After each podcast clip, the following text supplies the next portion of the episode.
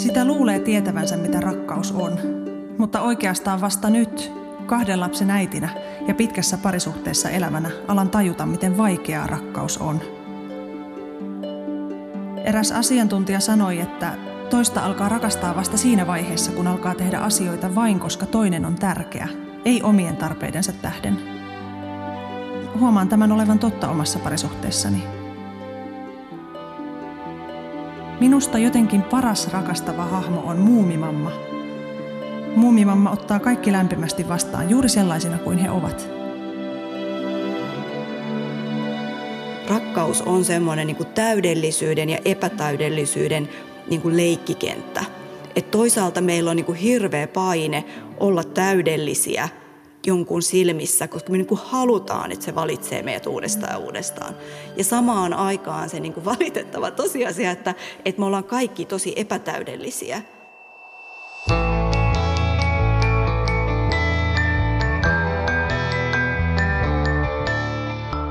Kuuntelet havaintoja ihmisestä ohjelmaa. Minä olen Satu Kivelä. Mitä rakkaus oikeastaan on? Miksi se sekä kiehtoo että pelottaa meitä? Se ainakin tiedetään, että rakkaus on osin aivokemiaa. Rakkaus liittyy myös hermojärjestelmään. Ihmisellä on esimerkiksi kiertäjähermo.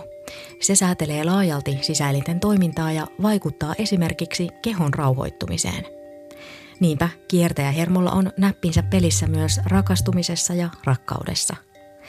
Kiertäjähermo nimittäin kertoo ihmiselle, onko kohtaaminen turvallinen. Se saa meidät joko menemään kohti tai pakenemaan – emme voi rakastaa, jos pelkäämme. Pelkkää kehon toimintaa rakkaus ei tietenkään ole. Käsityksiimme rakkaudesta vaikuttavat myös psykologia ja sosiaaliset suhteet. Lisäksi ajatuksiimme vaikuttavat yhteiskunta ja kulttuuri. Ei ihme, että emme ihmislajina kykene ratkaisemaan rakkauden mysteeriä. Pyysin ihmisiä kertomaan tätä ohjelmaa varten kokemuksiaan rakkaudesta. Kiitos jokaiselle kokemuksistaan kertoneelle. Suurin osa saamistani tarinoista keskittyy romanttiseen rakkauteen. Nimimerkki Lillukka kokee riittämättömyyden tunnetta. Ihastun todella helposti. Usean kerran olen toivonut, että ihastus syvenisi rakkaudeksi. Harmikseni niin ei ole koskaan kunnolla tapahtunut. En tiedä mikä minussa on vikana – Tapailut eivät ole syventyneet rakastavaisten seurusteluksi, vaikka itse olisin niin toivonut. Vain pettymyksiä pettymysten perään. Minusta tuntuu, että en riitä, enkä kelpaa. Joskus henkilö, jota olen tapailut, on löytänyt jonkun toisen, mielenkiintoisemman kuin minä. Tuntuu, että minut voi hylätä tuosta noin vaan, ilman mitään varoitusta. Aina jättäjä ei kykene sanoittamaan syytä suhteen lopettamiselle. Jätetyn saattaa olla vaikea niellä vaikka lausetta, kyse ei ole sinusta, vaan minusta. Tuo perustelu saattaa kliseisyydestään huolimatta olla tosi. Ihmisen täytyisi nimittäin tuntea itsensä, reagointitapansa, menneisyytensä painolastit ja paljon muuta. Ne voivat heittää kapuloita suhteidemme rattaisiin. Myös ajatus yhdestä ja ainoasta oikeasta kumppanista voi johtaa harhaan. Mitä naivimpi rakkauskäsitys on, niin sen lähempänä se on semmoista niin kuin uskoa siihen oikeaan, joka niin kuin ratkaisee. Ja jos tuntuu pahalta tai ikävältä tai on konflikteja, niin täytyy vaihtaa. Näin sanoi valtiotieteiden tohtori ja kouluttaja Keiju Vihreäsalo. Hän on kirjoittanut rakkaudesta tietokirjan nimeltä Jotta voisin rakastaa – me ihmiset, kuten muutkin laumoissa viihtyvät otukset, olemme herkkiä toistemme tunteille ja käytökselle. Tulkitsemme toisiamme osittain tahtomattamme ja tiedostamattamme. Ihmisen lajityypillinen tarve on tulla nähdyksi ja kuulluksi sellaisena kuin on. Tällainen yhteys voi syntyä ystävyydessä, romanttisissa suhteissa ja perheen kesken. Vaikka rakkaus on monisyinen ja hankalakin tutkittava, siitä tutkijat ovat yksimielisiä, että rakkaudellinen suhde on turvallinen. Se on liikettä, kohtaamisen liikettä. Mä niin kun tykkään semmoisesta, Antonio Damasio on semmoinen neurotieteilijä ja tunteita paljon tutkinut tutkija, joka puhuu homeostaasista, Eli kokonaisvaltaisesti koko ajan jokaisella, niin kun, se lähtee kehosta hyvin syvältä, ikään kuin, niin biologiselta tasolta, solutasolta. Me pyritään jatkuvasti tasapainoon. Ja mä itse ajattelen, että rakkaus on itse asiassa se niin kuin tasapainon kokemus, se hetki, kun on on niin kuin täysin levollinen, rauhallinen paikalla ja tapahtuu jotain taianomasta. Mutta homeostaasin käsite on niin kuin hyvä ää, ymmärtää, että se pitää aina sisällään sen liikkeen, eli se ei niin kuin pysähdy se tasapainon hakeminen, että se tasapainon hakeminen on pysähtymätöntä, tauotonta, jatkuvaa. Siitä aina heilahtaa pois ja sitten siihen pääsee takaisin. Turvan kokeminen tarkoittaa ihmiselle varmuutta selviytymisestä. Meillä on alkukantainen tarve pysyä hengissä. Meissä ihmisissä kamppailee samaan aikaan kaksi pelkoa, jotka vaikuttavat kohtaamiseen ja rakkauteen. Stephen Porges, neurotieteilijä hänkin, niin hän on yhdessä haastattelussa määritellyt, että ihmisellä on kaksi ydinpelkoa, joista toinen on pelko, että me tullaan niin kuin suljetuksi ulos. Että meidät, meitä ei hyväksytä joukkoon, me jäädään, niin tullaan hylätyksi. Ja toinen on oikeastaan sille vastakkainen ja pelko siitä, että me menetetään meidän vapaus. Että, että joku niin uhkaa sitä meidän oikeutta tehdä yksilöllisiä, erillisiä valintoja ja olla ikään kuin omistamaton, hallitsematon, vangitsematon. Ja tämä homeostaasin niin ajatus pätee tähänkin tosi hyvin, että, että ei tarvitse olla mikään Einstein, että näkee, että ne on täysin toisilleen vastakkaisia tarpeita. Joten me niin kaikki tasapainoillaan sen välillä, että miten ne vois toteutua samanaikaisesti niin, että on samaan aikaan se yhteys, mutta myös turva sille, että okei, että mä oon niin kuin tässä yksin erillinen sekä hyvässä että pahassa, yksin erillinen semmoisessa hätää aiheuttavassa merkityksessä, jolle ei ole sitä yhteyttä. Mutta nautinnollisuutta ja, ja niin kuin rohkeutta tuovassa merkityksessä, jos niin kuin mä saan olla vapaa ja erillinen niin, että yhteys toisiin ihmisiin säilyy. Rakkaus tai rakastaminen ei siis tarkoita sulautumista yhdeksi. Ihmistieteiden tutkimus on tuonut esille, että viisaanta on olla terveellä tavalla erillinen ja samalla yhteydessä toisiin. Nimimerkki sijoitettu mutsi pitää muumimammaa esimerkkinä hyväksyvästä rakkaudesta. Sijoitetulla mutsilla on itsellään kaksi lasta. Omassa lapsuudessani äiti hoki koko ajan, että minä olen rakas. Silti en oikeastaan saanut tilaa omalle elämälleni. Ja lopulta sossutäti ratkaisi tilanteen sijoittamalla minut pois kotoa. Lapsen rakkaus vanhempaansa on omanlaistaan – Minusta se on jonkinlainen riippuvuussuhde. Itsekin lapsena puolustin äitiäni viimeiseen asti, enkä uskonut vaikka joku yritti selittää, että äitini ei toiminut kuten vanhemman kuuluu. Aikuisena kyllä tajua, miten asiat olivat. Jälkeenpäin mietin, että ehkä olin äidille rakas, mutta äitini ei silti kyennyt antamaan sellaista rakkautta, jota vanhemman kuuluu antaa. Tämä on vaikuttanut omaan vanhemmuuteeni – Minulla on myös oma elämä ruuhkavuosista huolimatta. Ajattelen, että annan näin myös lapsille paremmin tilaa olla juuri sellaisia kuin ovat.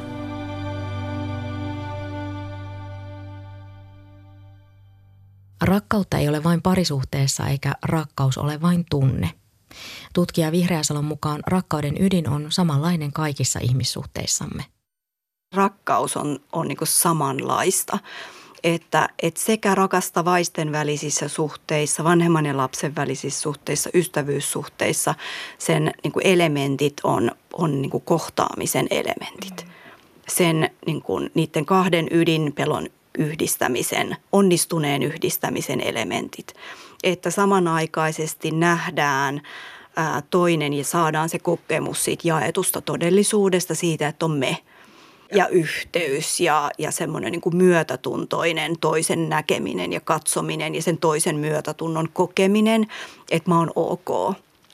Ja sitten ää, myös se erillisyyden kokemus, että ne menee ikään kuin käsikkäin, ne luo toinen toisensa.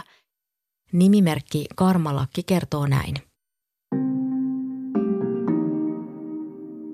Kavereilla oli teininä poikaystäviä ja voimakkaita ihastuksen kokemuksia. Minulla oli vain jälkimmäisiä ja kuvani koko asiasta oli kovin fantasianomainen. Olin miltei 19-vuotias, kun löysin ensimmäisen poikaystäväni ja sain ensisuudelmani. Siitä lähtien kaikki parisuhteeni olivat epäonnisia. Rakkaus ei vastannutkaan kuvitelmaa, jonka olin nuorena maalannut itselleni. Epäonnisia suhteet olivat siksi, että niissä valehdeltiin, oltiin väkivaltaisia, etäisiä tai kylmiä, tai petettiin luottamus jatkuvasti.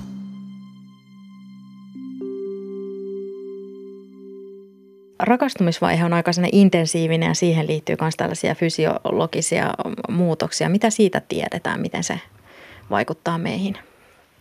No rakastumisvaiheesta tiedetään siitäkin, siitäkin niin kuin hyvin, hyvin paljon, että tiedetään, että ää, rakastumisen ja rakastamisen prosessi toteutuu ikään kuin tie, eri osissa aivoja.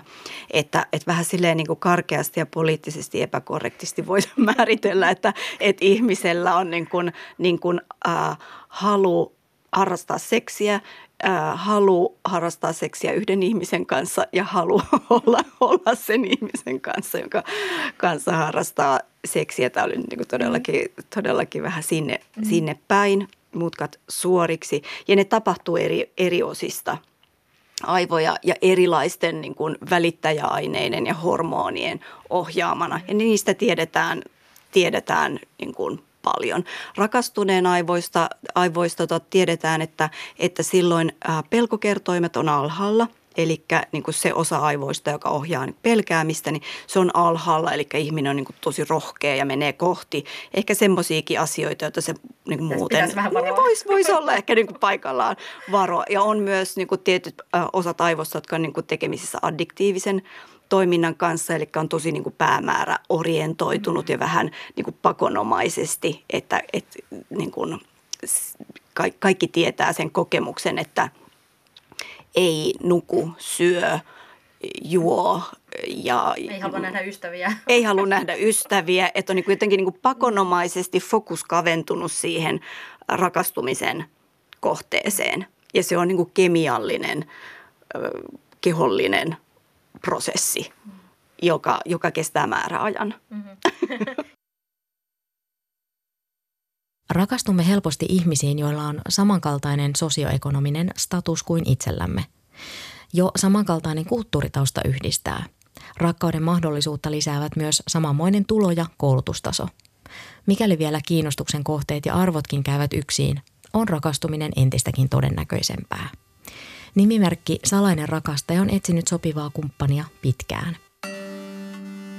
Rakkaus, tuo mieletön asia ja tunne, josta haaveilin paljon. Olen kotoisin alkoholistiperheestä. Kiintymyssuhde on ristiriitainen isään ja ehkä vähän äitiikin. Lapsena ja nuorena olin haaveilijatyyppi. Minulla oli vahva tarve rakastaa ja tulla rakastetuksi. Halusin saada monta lasta, jos se vain olisi mahdollista. Ensimmäinen seurustelukumppanini oli turvallinen ja kiltti poika. Hänen kanssaan oli helppo olla, mutta suhteesta puuttui se suunnaton rakkauden tunne, jonka olin omaksunut kirjoista ja elokuvista. Viihde tarjoaa meille rakkaustarinoita, jotka noudattavat usein samaa kaavaa. Rakkaus tuntuu olevan etenkin terveyden, hoikkien, vauraiden ja usein valkoihoisten oikeus. Heteronormatiivisten tarinoiden roolitukset ovat meille tuttuja lapsuuden saduista. Kaunis prinsessa odottaa rohkeaa prinssiään ja niin edelleen. Yhteiskunnallisella tasolla meillä on hyvin voimakkaat Hollywood-kuvastot, joissa niin kuin lähes poikkeuksetta kuvataan rakastumista eikä rakastamista. Eli niin kuin lähes poikkeuksetta niissä Hollywood-kuvastoissa on se niin kuin tapahtumaketju, joka johtaa siihen, että tapaa jonkun ihmisen, jonka kanssa alkaa onni. Mutta useinhan ne päättyy levat siihen, että, että se ihminen löytyy eikä sitten näytetä sitä, kun herätään Arki aamulla. Alkaa. Niin, arki alkaa aamulla, herätään äreinä ja, ja sukkia on lattialla ja niin edelleen, miten siinä se, mm. siitä selvitään. Niin, niin se on niin kuin yksi ulottuvuus. Viihteen mallit rakkaudesta aiheuttavat helposti paineita tavalliselle tallaajalle. Vertaamme suhteetamme kiiltokuviin. Siirappisissa tarinoissa rakastavaiset lukevat toistensa ajatuksia ja täyttävät toistensa salaisetkin toiveet. Todellisuudessa emme osaa lukea toistemme ajatuksia. Emme myöskään aina ole selvillä siitä, mitä itse oikein kaipaamme. Sisäisen maailmamme tiedostamattomat sotkut voivat vaikeuttaa rakastumista ja rakastamista. Eli me eletään jatkuvasti sekä siinä, siinä niin kuin suhdetodellisuudessa ja vuorovaikutuksessa toisen kanssa, mutta myös niin kuin kullakin on sisäinen maailma, sisäinen todellisuus, joka ei välttämättä aina kommunikoi kirkkaasti sen ulkoisen maailman kanssa. Eli mitä sotkuisempi ja haavoittuneempi se sisäinen maailma on, niin sen epäselvempi se on sille ihmiselle itselleenkin. Eli siitä seuraa usein se, että on esimerkiksi kommunikaatiokatkoksia, koska se mitä sä et itse itsessäsi tiedä ja joka on itsellesi epäselvää, niin sitähän sä et tietenkään voi myöskään kommunikoida toisille. Että se on ikään kuin sellainen niin kuin, niin kuin tyhjä ohje. Nimimerkki Salainen rakastaja kaipasi rakkautta elettyään alkoholistiperheessä. Ensimmäinen poikaystävä oli turvallinen, toinen seurustelusuhde ja kumppani oli tyystin erilainen. Toiselle poikaystävälleni menetin hetken heitsyyteni. Tunneyhteyttä ei ollut. En osannut sanoa ei, en osannut vaalia rajojani tai miettiä, mikä tuntui minusta hyvältä. Mikä ihmeen rakkaussuhde sellainen on? Pillua se poika vaan halusi. Sitten löysin poikaystävän, joka oli helle ja turvallinen, hauskakin. Mutta missä draama, missä suuret tunteet? Leikin kotia, olimme kihloissa. Seksuaalisesti en kuitenkaan ollut kehittynyt, enkä ollut saanut orgasmia vielä 21-vuotiaanakaan. Poikaystäväni ei tiennyt tätä, mutta hän oli kiltti. Ymmärsi, kun kerroin, että en ole onnellinen ja haluan jatkaa omillani. Jokaisen meistä kannattaisi tiedostaa, millaisen lapsuuden on elänyt. Lapsuuden aikaiset kokemukset eivät katoa mihinkään. Meidän sisäinen lapsemme saattaa aikuiselämässämmekin vedellä naruista niin, että olemme aivan hukassa – ihmiset tosi harvoin on siitä tietoisia ja ne on semmoisia rakenteita, jotka on ikään kuin, niin kuin syntynyt omien ää, aiempien kokemusten myötä ää, isosti lapsena, koska lapsuudessa ää, rakentuu meidän niin kuin kehomieli rakenteet, että, että ne ei ole pelkästään se, mitä lapsuudessa ää, tapahtuu, että meille syntyisi jotain niin kuin tietynlaisia tapoja ajatella, vaan ne meidän ajatukset on niin kuin kiinteästi ja ohittamattomasti ja perustavasti yhteydessä meidän niin kuin rakenteeseen, meidän niin kuin biologiseen olemukseen. Että se biologinen ja psyykkinen ja sosiaalinen ei ole jotain erillisiä paloja, vaan ne niin kuin on ää, irrottamattomasti yhteydessä toisiinsa.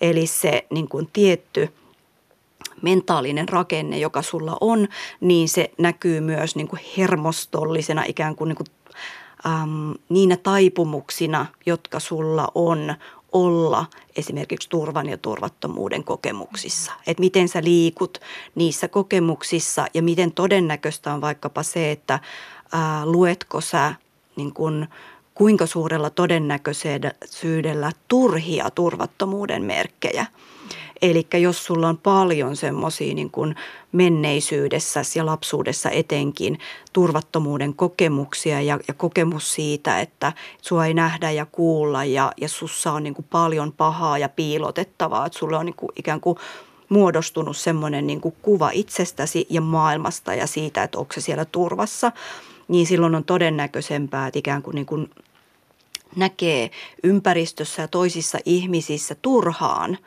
sieltä omasta sisäisestä maailmasta käsin semmoisia turvattomuuden merkkejä, joita kukaan muu ei näe.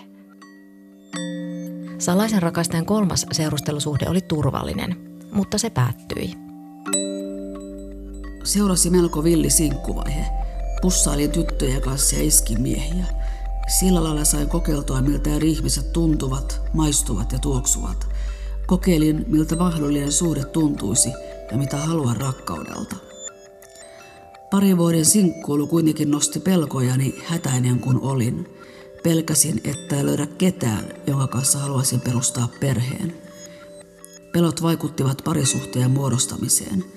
Tapasin miehen, joka rakastui minuun täysillä. Tuntui hyvältä olla rakastettu. Mies oli rikkinäisen perheen lapsi ja tarvitsi paljon hoivaa. Se sopi minulle. Olinhan sosiaali- ja terveysalan opiskelija. Psykologiassa arvellaan, että etsimme suhteita, joissa voimme elää uudelleen jotain tuttua. Joko jotain tuttua ja mukavaa tai jotain tuttua ja raastavaa. Se on se ihmisen sisäisen maailman tila, joka ohjaa sitä, että miten me pystytään tulemaan siihen kohtaamisen tilaan ja kuinka hyvin me onnistutaan kommunikoimaan sitä, että kukaan meistä ei koskaan pääse eroon erilaisista niin kuin, äh, osittain vinoista tai hämäristä sisäisistä rakenteista. Meillä kaikilla on lapsuus, jossa on tapahtunut niin kuin enemmän tai vähemmän jotain semmoista, että meitä on kannustettu vaikkapa ähm, väheksymään jotain meidän tunteita ja ne sen niin kuin, erilaisia rakenteita, jotka aiheuttaa sitä, että se sisäinen maailma ei välttämättä ole niin kirkas. Että siitä me ei päästä koskaan eroon, että siellä on jotain. Sopivaa kumppania pitkään etsinyt nimimerkki Salainen rakastaja on vasta hiljattain alkanut pohtia rakkauden todellista olemusta. Rikkinäisestä perheestä oleva miesystäväni oli älykäs ja hänen suuressa sylissään oli turvallista. Meillä oli sama unelma perheestä. Hauskoja ja värikkäitä vuosia oli kaksi ennen kuin menimme naimisiin ja saimme esikoisemme. Miehen mielenterveysongelmat kuitenkin rasittivat suhdetta. Traumat iskivät arkeen. Olin kuitenkin päättänyt rakastaa häntä, joten vaalin unelmaa perheestä hänen kanssaan. Nyt 15 vuotta myöhemmin olen alkanut herätä. Olen alkanut kunnolla pohtia, millainen voisi olla hyvä ihmissuhde kahden aikuisen välillä. Taino, olen pohtinut sitä jo monia vuosia, mutta olen silti yrittänyt jatkaa liitossani. Siihen on vaikuttanut valmiiksi luotu käsikirjoitus hyvästä perheestä.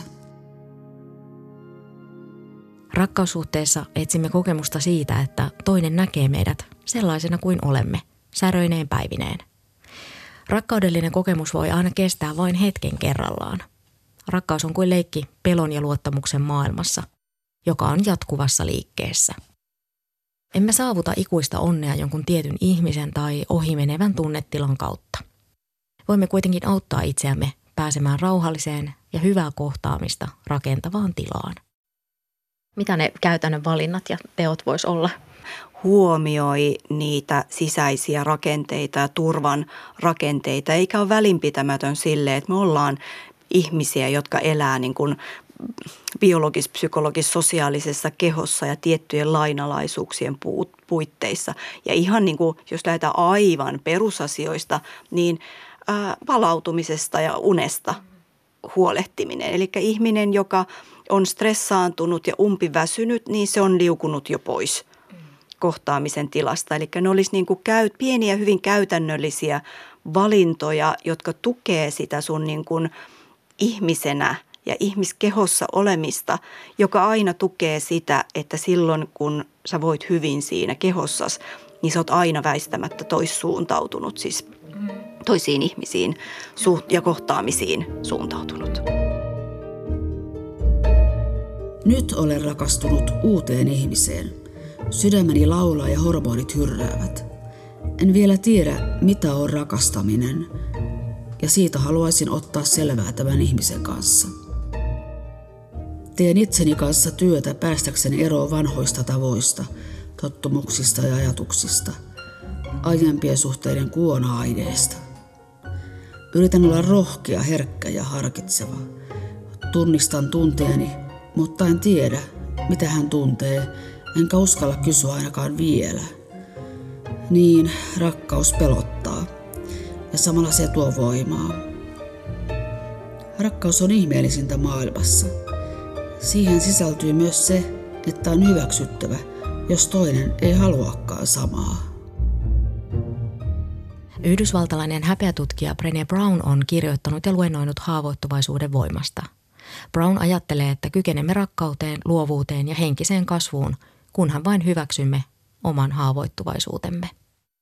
Kun rakkauden valitseminen pelosta huolimatta tarkoittaa just sitä, että vaikka sä niin kun oot puutteellinen ja keskeneräinen ja sua pelottaa, että joku näkee sen. Se on noloa ja häpeällistä olla niin kuin nolosti keskeneräinen. Se on niin kuin, tavallaan niin kuin nöyryyden ja lempeyden yhdistelmää sitä, että, että samanaikaisesti niin kuin näkee itsessään jotain noloa ja häpeällistä, avautuu ikään kuin sen kanssa luotettavia ihmisiä kohtaan. Ja mun mielestä tässä pitää painottaa sitä, että luotettavia ihmisiä, että, että semmoinen niin kuin rajaton ketä tahansa kohti meneminen tai kenelle tahansa avautuminen ei ole turvallista.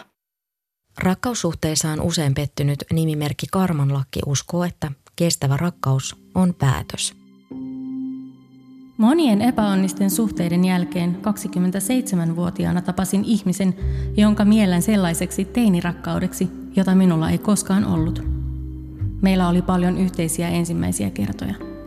Me lauloimme, kosketimme, kuuntelimme ja nauroimme. Olimme toistemme muusia. Rakkautta ei leimannutkaan häpeä, vaan suhde tuotti iloa ja tuottaa edelleen.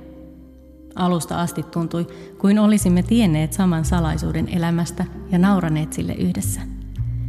Sen jälkeen rakkaus on ollut myös ja ennen kaikkea päätös, sillä mikään onni ei ole tahdotonta.